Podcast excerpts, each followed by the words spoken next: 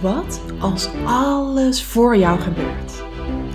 En alles wat er gebeurt, opdrachten zijn om weer innerlijk heel te worden, jouw potentie te ontsluiten en dat te gaan doen waarvoor jij hier op aarde bent. Zodat je in life en business super succesvol, gelukkig en financieel vrij wordt. Dat is de vraag. Wat als alles voor jou gebeurt? En deze podcast geeft jou de antwoorden. Mijn naam is Aniek Gerrits en welkom bij de Aniek Gerrits podcast. Een hele goede morgen bij weer een nieuwe aflevering van de Aniek Gerrits podcast. Super leuk dat je weer luistert. Fijn dat je er bent. En deze podcast die uh, bouwt voort op de podcast van gisteren. Want gisteren luidde ik de podcast in en al pratende ging die ineens weer heel ergens anders uh, over. En uh, dat kwam omdat ik zo'n magisch weekend had. En dat begon dus op vrijdag waar ik uh, uh, in de podcast van gisteren over vertelde.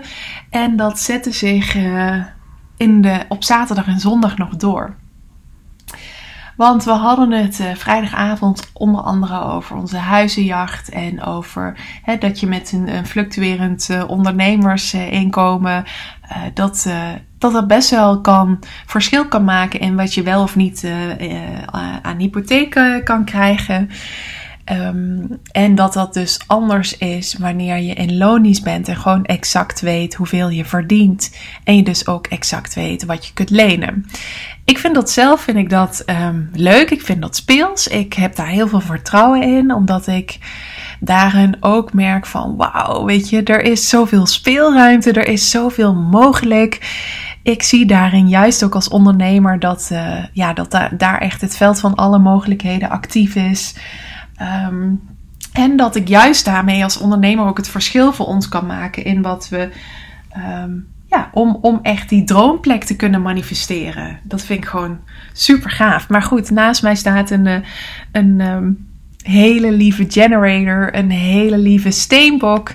En steenbokken die houden van veiligheid, financiële zekerheid. En uh, voor Arnoud is dat soms dus wat complexer, wat moeilijker om, ja, om, om dus mee te gaan in die, in die, in die flow van um, verschillende inkomsten, verschillende maanden, verschillende omzetten. Hè? Dus dat je niet exact weet dus wat er allemaal mogelijk is. En toen, um, zaterdagavond, toen was hij op Funda aan het kijken. En uh, uh, zondagochtend, toen werd hij op een gegeven moment wakker. Um, en uh, toen hadden we het over, over hij, had, uh, hij zei: Kijk eens naar dat huis wat ik heb doorgestuurd. Dus ik keek naar het huis. En nou goed, ik, heb, ik weet niet of ik dat in een eerdere podcast had gedeeld. Maar ik voelde laatst dat we. Toen waren we in de actiemodus gekomen om wat actiever naar huizen te gaan kijken. En toen voelde ik heel sterk van: Oh nee, dit, dit voelt nog niet goed. Dit is te snel voor mij. Ik pakte toen net mijn PhD op sinds mijn verlof. En ik voelde hè, in, in de huidige markt moet je dan krijg je dan op dezelfde dag een telefoontje dat je om drie uur moet komen. En uh, dan moet je ook nog meteen een bod uitbrengen. En dan zou je bij wijze van over een maand al wonen. Nou, dat ging voor mij even allemaal net iets te snel. Dus dat had ik ook aangegeven en hadden we afgesproken van, nou, dan gaan we even een stap terug doen.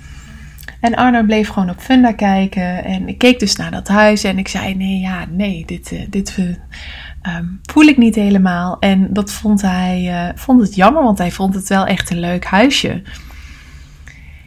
En, maar ik voelde gewoon heel sterk, er komt gewoon nog iets veel beters voor ons. Maar nu niet op dit moment. En toen raakten we dus met z'n tweetjes in gesprek over, um, over huizen en over het zoeken. En human design helpt me hier echt gigantisch in. Want wat ik dus ontdekte uh, Arnold is een generator en zijn strategie is. Uh, ik ben nu dus ook meer in zijn strategie of in strategieën in zijn algemeenheid van human design aan het duiken.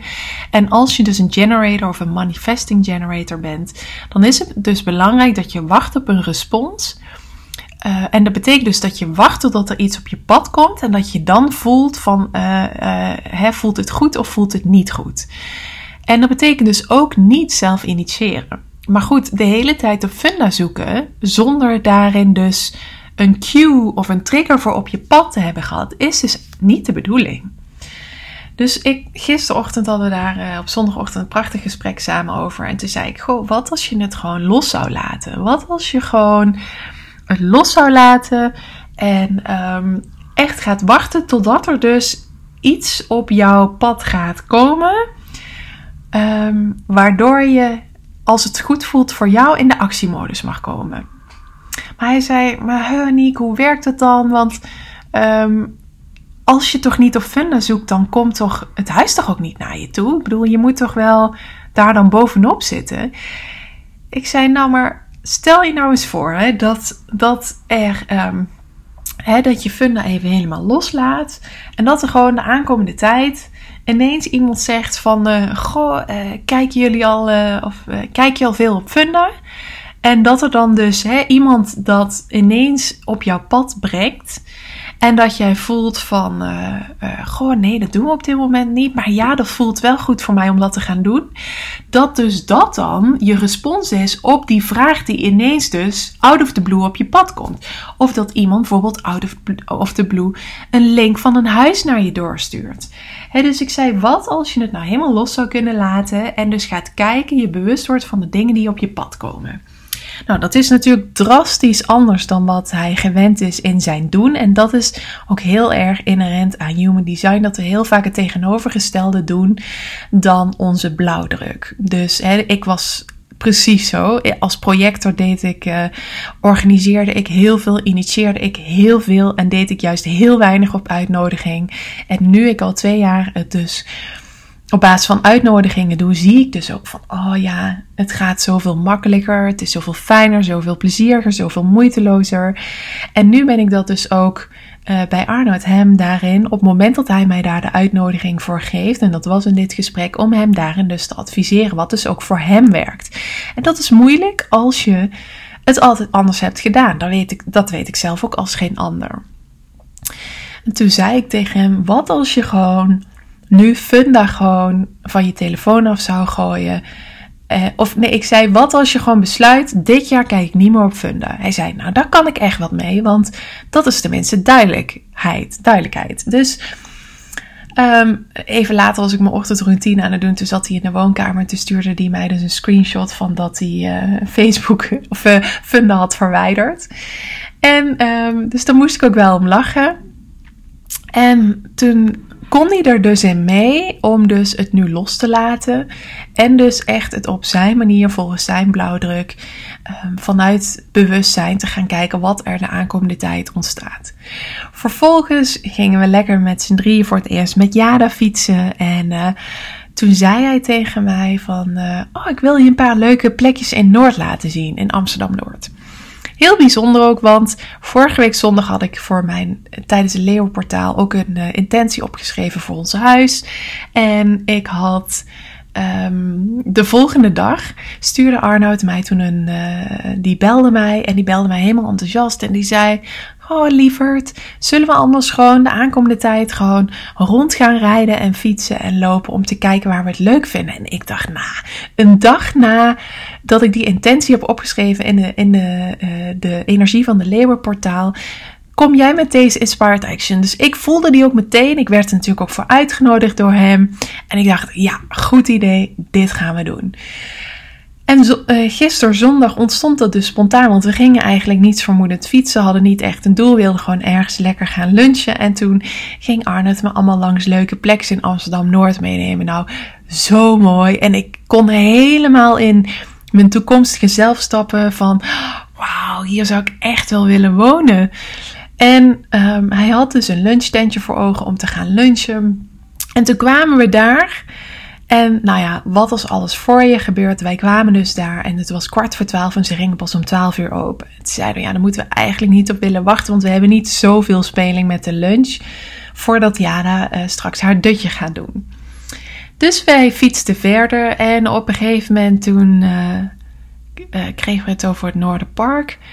En toen zei Arnoud, goh, maar anders kunnen we via Pompet kunnen we daar, want dat is in Noorderpark, is dat een heel leuk tentje met uh, ook, er komen altijd heel veel ouders met kinderen naartoe, zitten zandbak en zo ook allemaal bij. Dan kunnen we anders bij Pompet gaan lunchen. Ik zei, nou wat een goed idee, want ik had laatst nog gezegd uh, dat ik het leuk zou vinden om daar een keertje lekker naartoe te gaan. met z'n drietjes of met vrienden. En nu gingen we daar dus gewoon naartoe. Dus wij fietsten daar uh, naartoe. Ze hadden mooi nog een plekje voor ons om te lunchen. Dus wij zaten er eigenlijk helemaal gelukkig te zijn. En op een gegeven moment zag ik dus dat er een, uh, een jongen achter ons ook met een klein kindje kwam. En dat hij een, een stoeltje binnen had gehaald. Dus dacht ik, nou wat handig. Daar hebben we helemaal niet over nagedacht. Want Jana zat bij mij op schoot. Dus ik zei tegen Arnoud van, misschien moeten we kijken of er nog zo'n stoeltje is. Dus Arnoud ging kijken. Of die vroeg aan die jongen, goh, zijn er nog meer van die stoeltjes? Zei ja hoor, ga maar. Uh, als je daar naar links gaat, dan kun je ze vinden. Dus Arnoud, die ging hem halen. En vervolgens toen hij voorbij die jongen liep, toen zei hij, goh, ben jij uh, een, uh, jij bent toch die vriend van, uh, toen noemde hij een vriend van Arnold? Ja, ja, dat klopt. Nou, toen raakten we in een heel leuk gesprek met deze jongen. En die vertelde dus dat hij een tijdje terug naar een plek was verhuisd. En dat was precies de plek die het medium in, in ons gesprek heeft genoemd. Dat dat mogelijk een plek zou kunnen zijn waar wij uh, zouden kunnen gaan wonen, waar wij een huis zouden kunnen vinden. En um, die plek, die had ik nog nooit eerder, was die me opgevallen, nog nooit had ik echt over gehoord.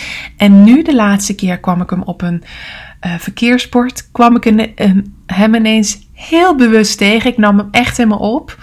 Vervolgens gingen mijn ouders daar laatst, gingen ze daar uh, met de camper uh, kamperen om vervolgens met de fiets naar ons toe te komen om op Jada te komen passen. En toen kwamen ze helemaal vol lof over dus die woonplaats, kwamen ze bij ons aan. En nu zaten we dus op het terras met iemand die daar dus naartoe was verhuisd.